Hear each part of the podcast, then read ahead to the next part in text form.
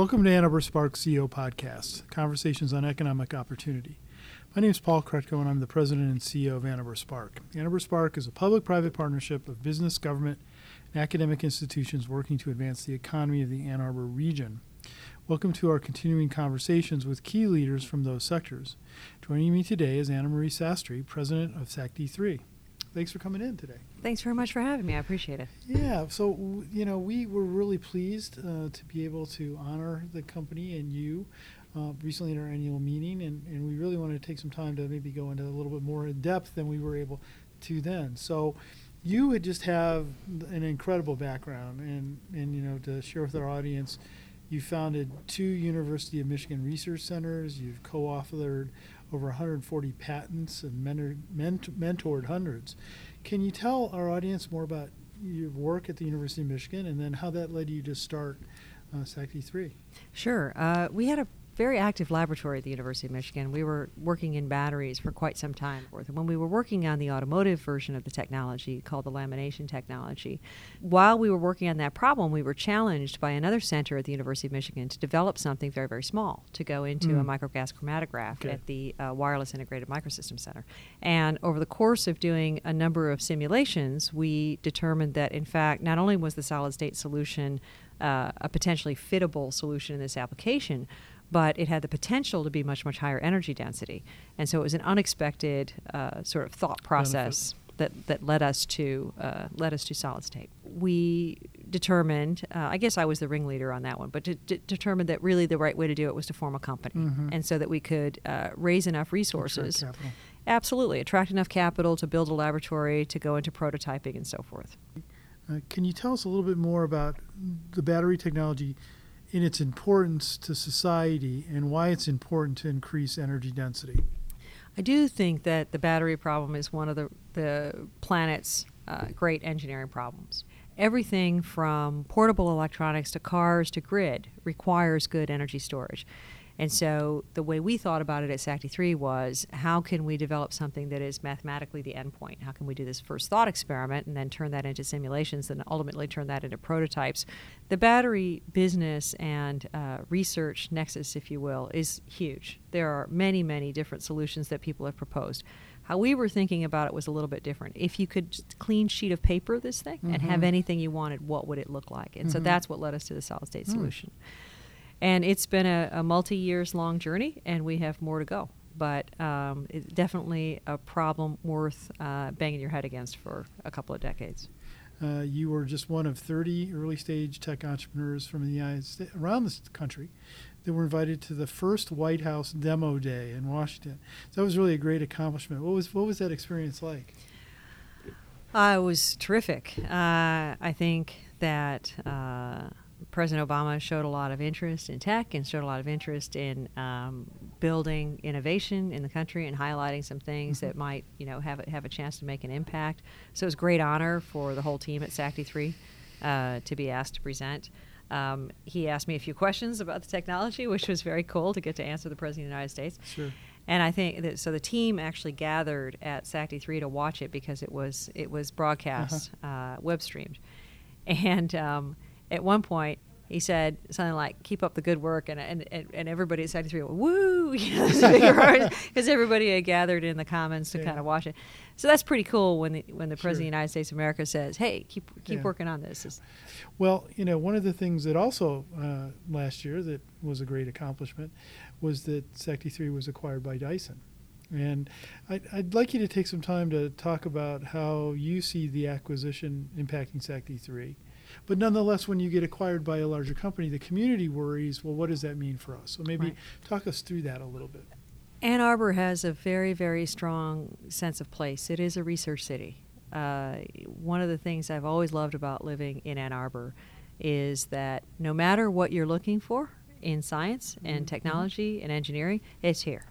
It's close enough to the auto companies to benefit from all of the tier ones and all of the infrastructure around that. It's got a great academic community, which is, uh, you know, our, absolutely been our number one source of talent. Right. And uh, it's got an open mindedness as a university town. For Sakti3, uh, Dyson has been so incredibly supportive. Uh, They are a technology company. Um, as a tech company, being able to join a huge, uh, successful tech company and get, you know, a couple of thousand colleagues right away and uh, resourced and, and have a genuine, strong pull on our development is exhilarating. Uh, as a startup company, we had investments from uh, California, from Japan, from Michigan, and from England. And we've had people from all over the planet come. And to a person, I, I think our partners and vendors have been very impressed Mhm. with Ann Arbor. It Mhm. is a research city. One of the things that I think is a hidden strength of this community is that it is a diverse community in the sense that uh, I found with the 10 years that I was in Silicon Valley. When I was there, you know, lots of people would talk about presence of venture capital or Stanford or Berkeley. But the other part that you'd find over and over again in a, in a technology company is people from different parts of the world, different races, different creeds, religions, cultures, coming together to, to work together in an environment where they felt very comfortable and at home. And what I mean by the environment is when they went home, not in the company, but in and and so I find now being here for the f- six years that I've been here, that's one of the hidden strengths that is a real attribute that makes this a great place for early stage companies. I couldn't agree more. Uh, Sakti3 people come from six different countries, uh, all ages, uh, whatever races, all Mhm, mhm. races, uh, creeds, and so forth.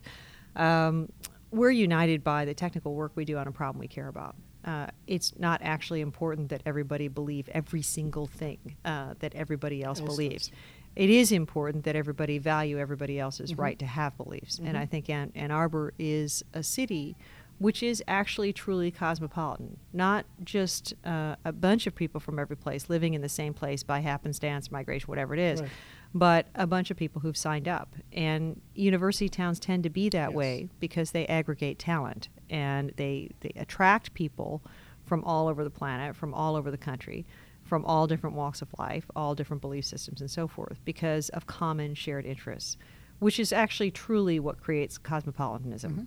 And creates the opportunity for the collision of ideas and the convergence of concepts um, that, you know, people that do this commentary for a living, whether it be Richard Florida or Paul Krugman or others, have recognized that, that university communities for the country and for the world in the next several decades are real, the real drivers of our economy. So, That's absolutely the case. I, I, I agree with that. what do you attribute your success to, and what advice would you give to other entrepreneurs who would like to have similar success?